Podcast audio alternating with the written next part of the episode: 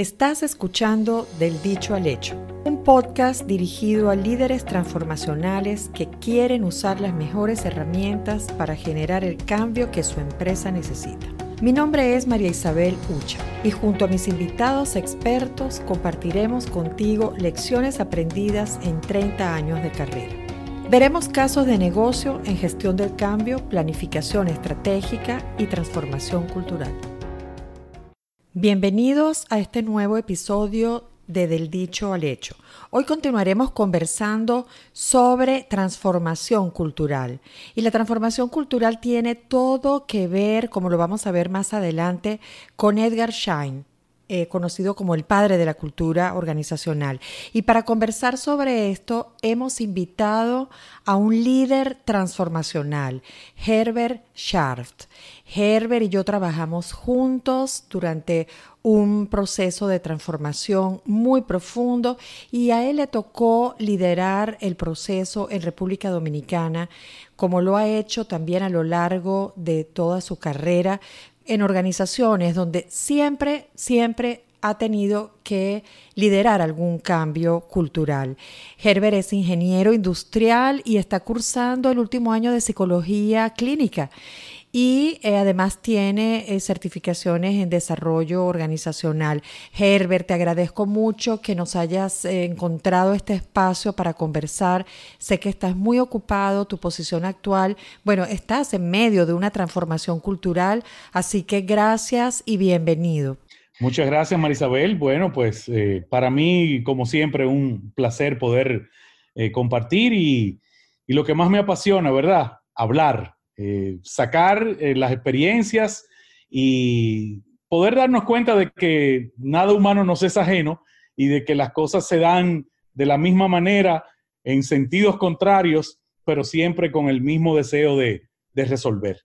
Pues eh, de mí puedo contar que soy papá de un joven de 24 años, de una bella princesa de 19 que estudia medicina. Y pues bueno, mi pasión el deporte. Me encanta la caminata, me encanta el ciclismo. Cada año me preparo para una competencia que se desarrolla acá en la República Dominicana que se llama los 100 kilómetros del Caribe, donde debes de poder conquistar la distancia de 100 kilómetros en un tiempo de menos de 24 horas. Así que e, esto es lo que me apasiona. Caminando me he dado cuenta, caminando me he dado cuenta que uno aprende mucho y la vida es como caminar. Hay subidas hay valles y hay bajadas. Lo importante es no dejar de seguir dando el siguiente paso. Así es, Herbert. Y el primer paso es el más importante, porque ese primer paso es en un proceso de cambio es el despertar de la conciencia, elevar ese nivel de conciencia que tiene sobre todo la alta dirección sobre la necesidad de cambiar la cultura. Eh, ¿Por qué la cultura actual no nos va a ayudar a llegar al resultado esperado? Y cómo crear ese sentido de urgencia para iniciar ese proceso de, cambio cultural. Y como dijimos antes, bueno, hay, muchos autores que han escrito sobre eh, la cultura corporativa, pero el padre de la cultura y además uno de nuestros autores favoritos, Herbert y yo compartimos también esa pasión por este tipo de lectura, aunque somos ingenieros, pero, pero la carrera nos ha llevado a entender que los temas mal llamados blandos terminan siendo los temas duros de la organización. Cuando un líder, un CEO, un gerente general, un vicepresidente de operaciones tiene que dar el resultado esperado, el lo más importante es alinear el talento al plan estratégico y lograr la ejecución. Y alinear al talento se convierte en la parte más difícil. Por eso yo me río cuando me hablan de temas blandos. Ah, sí, ustedes se dedican a temas blandos. No, son temas durísimos para la organización. Entonces, volviendo al, tema que nos ocupa con, Edgar Schein, él para, para, facilitar el análisis de la cultura corporativa la dividió en tres niveles. Bueno, a mí más que niveles me gusta hablar más bien de tres capas de una cebolla, siendo la más externa la de los artefactos, los artefactos de la cultura. Y como artefactos eh, podemos hablar de, eh, por ejemplo, el espacio físico, la tecnología, eh, qué sé yo, los, los vehículos de la empresa, todo lo que es observable, pero no por eso es fácil de descifrar. Si le quitamos esa capa externa a la cebolla, nos queda una capa intermedia que serían los valores. Y los valores, bueno, están los adaptados y los declarados. valores declarados son los que las empresas por lo general eh, dicen, no, si estos son nuestros valores y lo colocan en la página web y a veces tienen una declaración de valores o los imprimen en pósters en las paredes. Esos son los declarados. Luego están los los valores vividos realmente. Y si quitamos esa capa intermedia a la cebolla, nos quedamos con su corazón, que son los supuestos básicos. Y ahí es donde está el corazón de la cultura de la empresa. Y en ese corazón eh, está todo lo que le ha dado resultado, ha llevado a la empresa a lo largo de su historia a tener éxito todas esas creencias y comportamientos que se han ido repitiendo eh, han resuelto situaciones, bien sea situaciones de integración interna o de adaptación externa. Les han dado resultados, los han llevado al éxito y por ese motivo y por su repetición a lo largo de toda su historia se han convertido en creencias, sentimientos, percepciones y pensamientos que el grupo comparte y da como válidos y reales. Y, todo lo que sea diferente a eso es rechazado. Entonces tenemos que distinguir esos, esos tres niveles, como dice Edgar Schein, o eh, capas de la cebolla, como me gusta verlo. Y tú, Herbert, cuando llevaste a cabo esta, esta transformación que hicimos juntos, te tocó liderar el proceso en República Dominicana. Y allí tuviste unos desafíos muy importantes porque, eh, bueno, tenías cuatro accionistas en posiciones operativas, accionistas que pasaron de ser eh, fundadores y los que em, eh, tomaron todas las decisiones en la empresa a entrar a un gobierno corporativo donde había un código de ética, había procesos, políticas que nacían en una corporación. Y eso, em, pues, te llevó a tomar iniciativas, iniciativas para comenzar por la transformación cultural. Mm, recuerdo que lo primero, el primer paso fue hacer un diagnóstico para eso, aunque ya em, recuerda Herbert que sabíamos de antemano que se trataba de una cultura de clan, porque era observable a simple vista, una empresa como es la generalidad de las empresas familiares, donde el fundador continúa siendo el líder de la empresa, se convierte en el patriarca de la empresa, era muy fácil observar a simple vista que se trataba de una cultura de clan, pero cuando se trata de compartir este hallazgo con una organización que va a iniciar un proceso de cambio, es muy importante, especialmente en, en, estas empresas, la nuestra era una empresa de ingeniería electromecánica y nos tocaba explicarle a unos ingenieros por qué era necesario embarcarse en este proceso de transformación cultural. Entonces hubo que mostrar como hallazgo, miren, este es el gráfico, así están los elementos de nuestra cultura hoy. Y esta es la cultura deseable para poder tener un gobierno corporativo y eh, por qué una meritocracia es la que nos va a llevar a dar los resultados esperados. Entonces, de esa manera pudimos hacerlo abierto el proceso y pudimos compartirlo.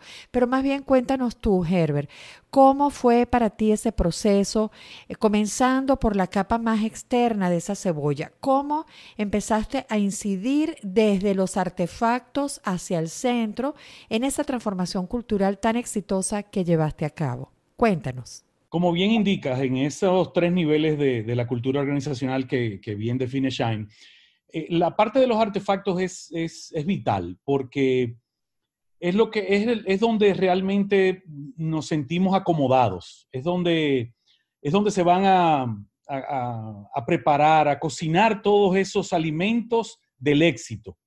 Eh, pues en esta experiencia me tocó llegar a, una oficina, digamos que hasta su iluminación era, era oscura.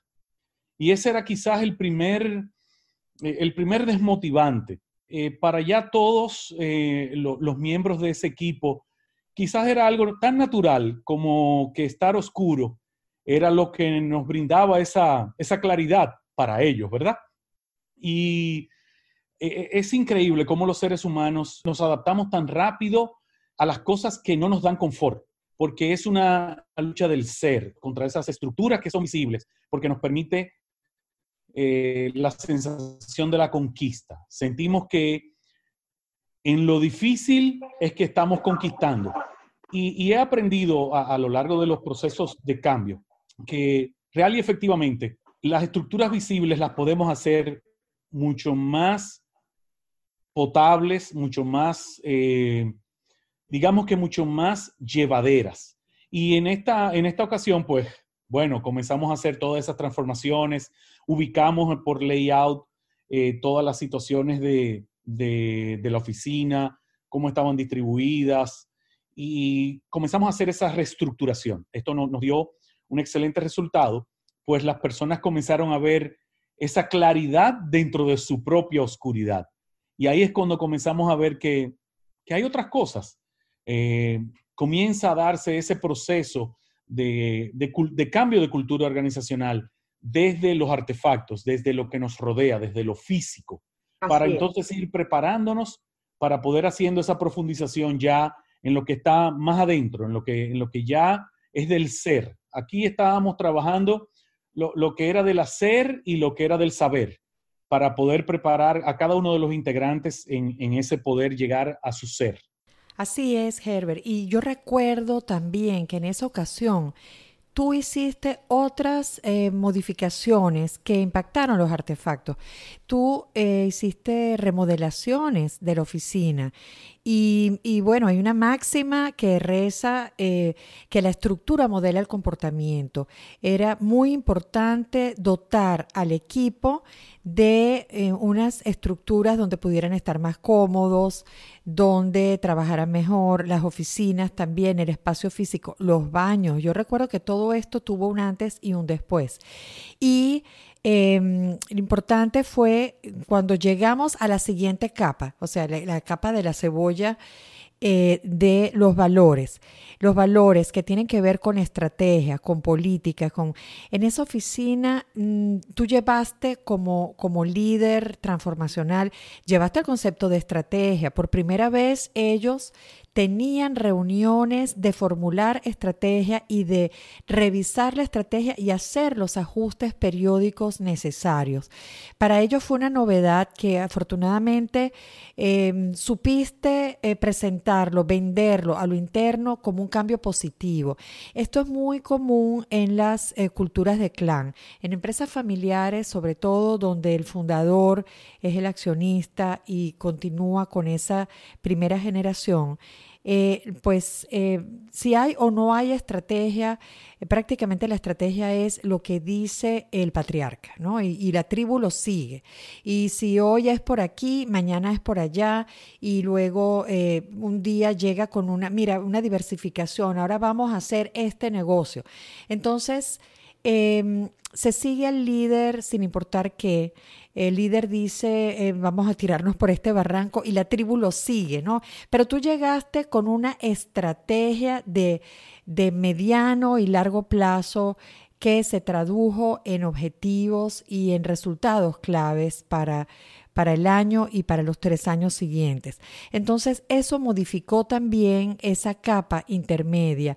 Cuéntanos un poco, Herbert, qué otros elementos tú em, eh, em, modificaste en esa capa de los valores. Sí, esos valores adoptados eh, eh, en los que había que trabajar, hacerlos, hacerlos que no fueran, que dejaran de ser más bien eso que ponemos en un, en un presupuesto o en un plan estratégico en papeles.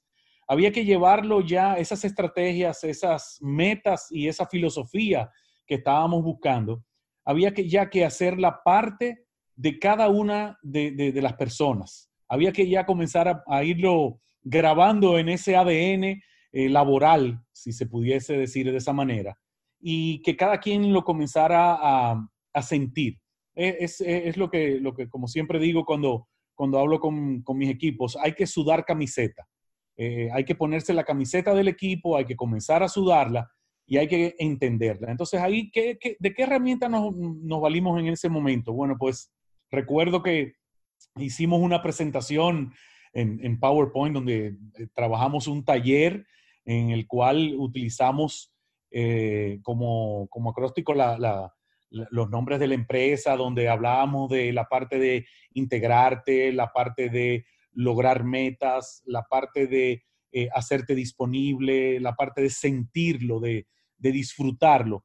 Y esto pues nos dio muchos resultados porque hicimos en cascada. para una organización de clan, cuando, cuando notan que llega otro, eh, otro líder a, la manada, ¿verdad? A, la tribu. Y, ese líder viene con unas ideas eh, revolucionarias, con unas ideas de cambio, unas ideas de, avanzada, de, pasar al, siguiente peldaño en la escalera. Pues eso crea un poquitico de, fricción. La gente eh, comienza a recibir mensajes, digamos que, que no diría que divididos, porque al final del día creo que todos en la organización querían llegar a, donde, a donde se deseaba, más no utilizando la metodología correcta, que era la que nos hacía poder llegar con, con atajos. Eh, ¿Por qué hacer el camino largo cuando, cuando en realidad podías utilizar los atajos que eran seguros y que eran políticamente correctos? O sea, eh, era, era hacer lo correcto en la manera correcta pero también en el tiempo requerido. Las organizaciones no tienen todo el tiempo para esperar a que los cambios lleguen y ahí es donde realmente los, los buenos líderes eh, encienden e, esa chispa eh, y encontrar, encontrar brasas encendidas. Eh, el arte del buen líder en esa gestión de, cambio de cultura organizacional está en poder soplar esas brasas y, sacar esa, esa candelita, esa llama, ¿verdad? Que, que es la que, la que enciende todos los cambios en, lo adelante. Y este proceso de, hacer en cascada este taller, eh, vendiendo esa, esa filosofía nueva, vendiendo esas estrategias claramente definidas y con metas que fuesen logrables, alcanzables, eh, hizo realmente la diferencia. Algo, algo que, quiero notar es el hecho de que en ese proceso de establecer metas, eh, un discurso que, siempre utilizaba con el equipo era aprender a celebrar las pequeñas victorias. Muchas veces nos establecemos metas en los procesos de cambio de cultura organizacional, metas gigantescas, metas que nos toman un año y vamos a volver a ver este resultado en un año y ustedes van a ver cómo van a ser los, los, cambios y esos resultados.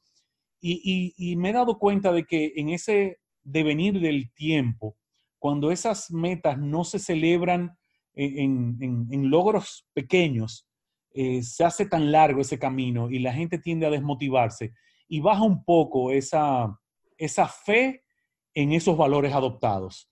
Como son valores, hay que mantener esa fe viva, eh, hay que mantener esa esperanza y la fe y la esperanza solamente se mantienen en el gozo, en ese regocijo de que si tenemos que lograr 100, ya llevamos 10, quiere decir que estamos ya separándonos del cero y más cerca del 100. Entonces eso nos ayudó mucho, eso, ese crear esa meritocracia de que los que aportaban y apoyaban eh, tenían ese mérito y ese mérito era reconocido entre todo el equipo.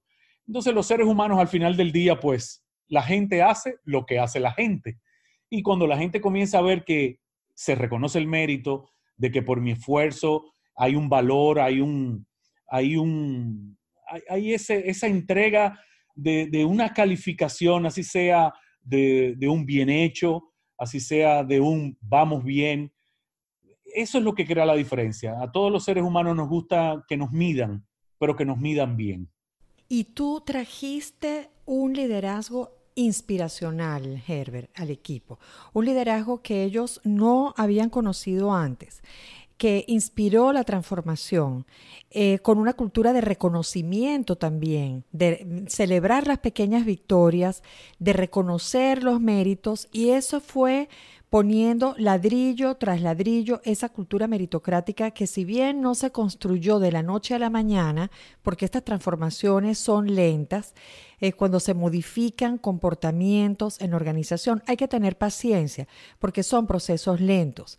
Eh, allí, em, cuando llegamos a la capa más interna de la cebolla, es donde encontramos realmente el sentir de la organización. Allí está, como conversamos antes, los pensamientos, sentimientos, las creencias, los prejuicios.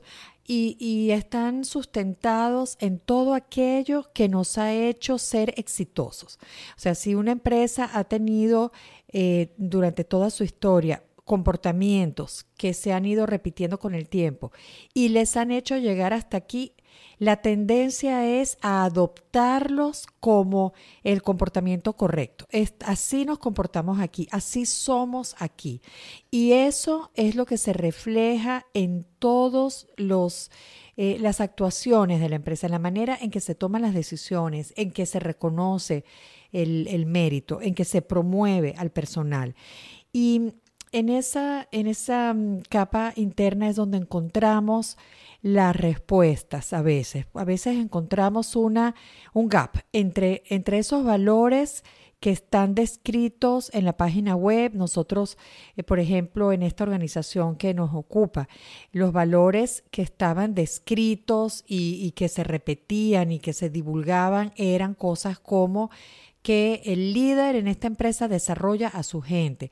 El líder vela por la reputación de la empresa.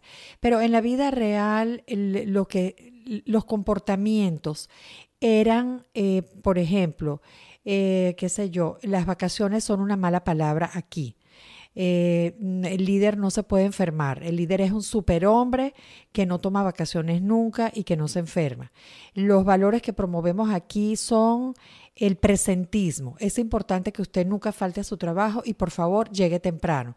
Entonces, eso es lo que no está escrito en ninguna parte, pero lo que forma parte de ese sistema de creencias profundas que son los supuestos básicos en la empresa y que no se habla tampoco abiertamente porque, porque es algo que sabemos que somos así, pero todo lo que hacemos y la manera en que tomamos decisiones y promovemos a nuestro personal, tienen que ver todo con esos supuestos básicos. Cuéntanos, eh, Herbert, en esa última capa de la cebolla, en el corazón de la cebolla, em, ¿cómo tú pudiste incidir? ¿Cómo tú pudiste intervenir? ¿Qué elementos trajiste para poder ir modelando esa parte que es la más difícil de modelar? Y, pero tú lo hiciste con mucho éxito. ¿Por qué no nos compartes eh, tus lecciones aprendidas allí? Bueno, definitivamente me, apoyé mucho de la parte de la programación neurolingüística, porque cuando trabajamos creencias, cuando trabajamos esos sentimientos inconscientes, pues ahí hay que ir un poco más, más profundo. O sea, hay que, hay que trabajar mucho esos procesos mentales eh, en cada uno de los, de los miembros del equipo eh, que, los, que, por medio de los cuales fueron llegando a adoptar esas creencias. Eh, no necesariamente todas las creencias eh, son infuncionales, o vamos a decir disfuncionales. Creo que, la, creo, creo que las creencias bien manejadas te permiten poder avanzar a, lo largo de los proyectos de, de cambio de cultura organizacional, porque porque en ellas mismas se, resguarda eh, ese sentir de, la organización, pero, pero es un sentir de la organización visto por el espejo retrovisor. Es como si manejaras eh, el vehículo mirando por el espejo retrovisor. Y ahí es donde hay que trabajar esa, esa programación neurolingüística, trabajar todas esos, esos, esas creencias y eso que das por sentado, irlo llevando eh, a, la parte de, lo que es la realidad. Entonces, ahí, ¿qué, qué, pudimos hacer? Pudimos trabajar con cada uno en individual.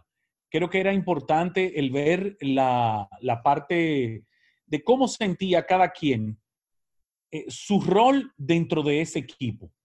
Porque quizás yo podía pensar que yo era el, mejor delantero y tú podías pensar que eras el mejor portero en ese juego de fútbol organizacional. Pero al final del día, quizás teníamos al, delantero en la portería y al portero como delantero. Entonces había que trabajar eh, esa parte de una manera estructurada. Creo que, es, eh, siempre es importante el hecho de poder eh, lograr que las personas se sientan parte de esos procesos de cambio de cultura organizacional. No, no se puede dar por sentado nada. Los sistemas organizacionales son animales vivos y lo que hoy estaba bien, mañana no necesariamente está bien. Y ahí es donde las personas tienen que trabajar esa parte de desaprender para aprender de nuevo. Algo, algo importante, y es algo que veo en todos los procesos de cambio que me ha tocado liderar. Las personas tienen mucho miedo en, estos procesos de cambio, porque las personas entienden que cambiar eh, significa perder algo. Y yo creo firmemente que a lo que más las personas le tienen miedo en estos supuestos básicos es a dejar esa zona de confort. Cuando, cuando retas a las personas las personas sienten ese temor primero que van a tener que abandonar una zona de confort que los ha llevado ahí, los ha mantenido ahí por días, semanas, meses, años. Y eso, eso le da cierta inseguridad.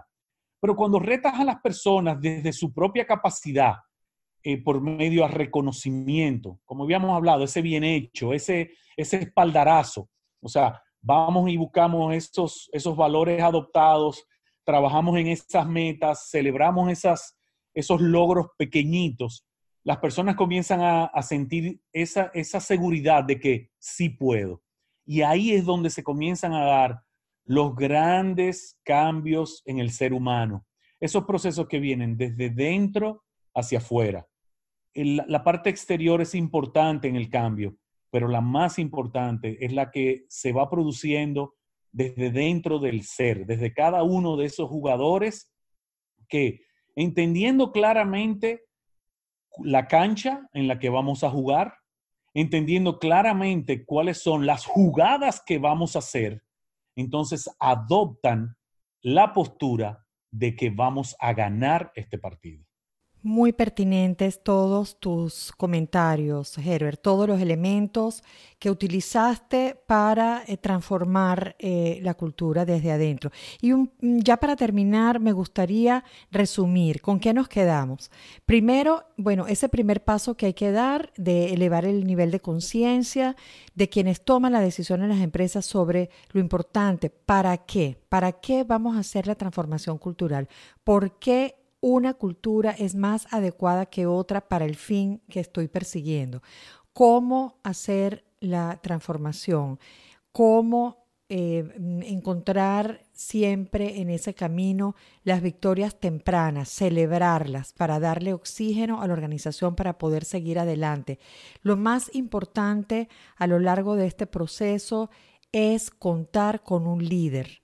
Además de bueno, el gestor del, proceso de transformación cultural hace el trabajo externo, orienta y guía, pero el líder, el líder transformacional que tiene que estar dirigiendo ese barco, tiene que tener unas características muy particulares, tiene que ser un líder fuerte. Pero cuando digo fuerte, no me refiero al hombre fuerte de 1970, ¿no? El, que todavía en muchas organizaciones se cree que el líder tiene que ser un hombre y tiene que ser muy fuerte y él manda y los demás obedecen.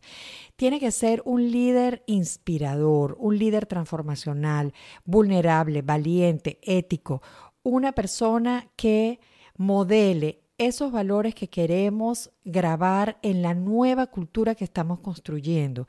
Y eh, a lo largo de ese proceso, pues hay que manejar el cambio. Y como en toda gestión de cambio, hay que mapear a los stakeholders, porque en una transformación cultural, tal como lo dijiste ahora, Herbert, hay una sensación de pérdida, siempre hay una sensación de pérdida. Cuando sobre todo modificamos esos supuestos básicos, que es el corazón de esa cebolla, que es en lo que hemos creído siempre y lo que percibimos como nuestra principal fortaleza que nos ha traído a la situación de éxito que tenemos hoy. El salir de ahí es salir de la zona de confort y supone un duelo organizacional como todo proceso de cambio. Y es natural que la gente resista el cambio. Tenemos que, eh, tanto el líder como el gestor de cambio, tenemos que tener la comprensión eh, con esa gente, comunicar, recordando que comunicar es escuchar también cómo se sienten, ir midiendo cómo es el, sentimiento de la gente a lo largo de ese proceso de cambio. Y bueno, eh, terminando este mm, proceso, este episodio, queremos, bueno, primero agradecerte, Herbert, por ese tiempo que nos has dedicado y, mm, por supuesto, te vamos a estar llamando cuando concluyas esa transformación que estás llevando a cabo como gerente general ahora en, en tu empresa, para que nos cuentes también esas lecciones aprendidas. De verdad que te agradezco mucho, Herbert. Cómo no, gracias a ti, Marisabel, y éxitos éxitos, Herbert. Y a todos los demás que nos escuchan, si estás atravesando un proceso de transformación cultural o sientes que la cultura de tu empresa no es la adecuada y quisieras hacer una transformación, puedes contactarme por mi página web y con mucho gusto te orientaré para poder llegar del dicho al hecho.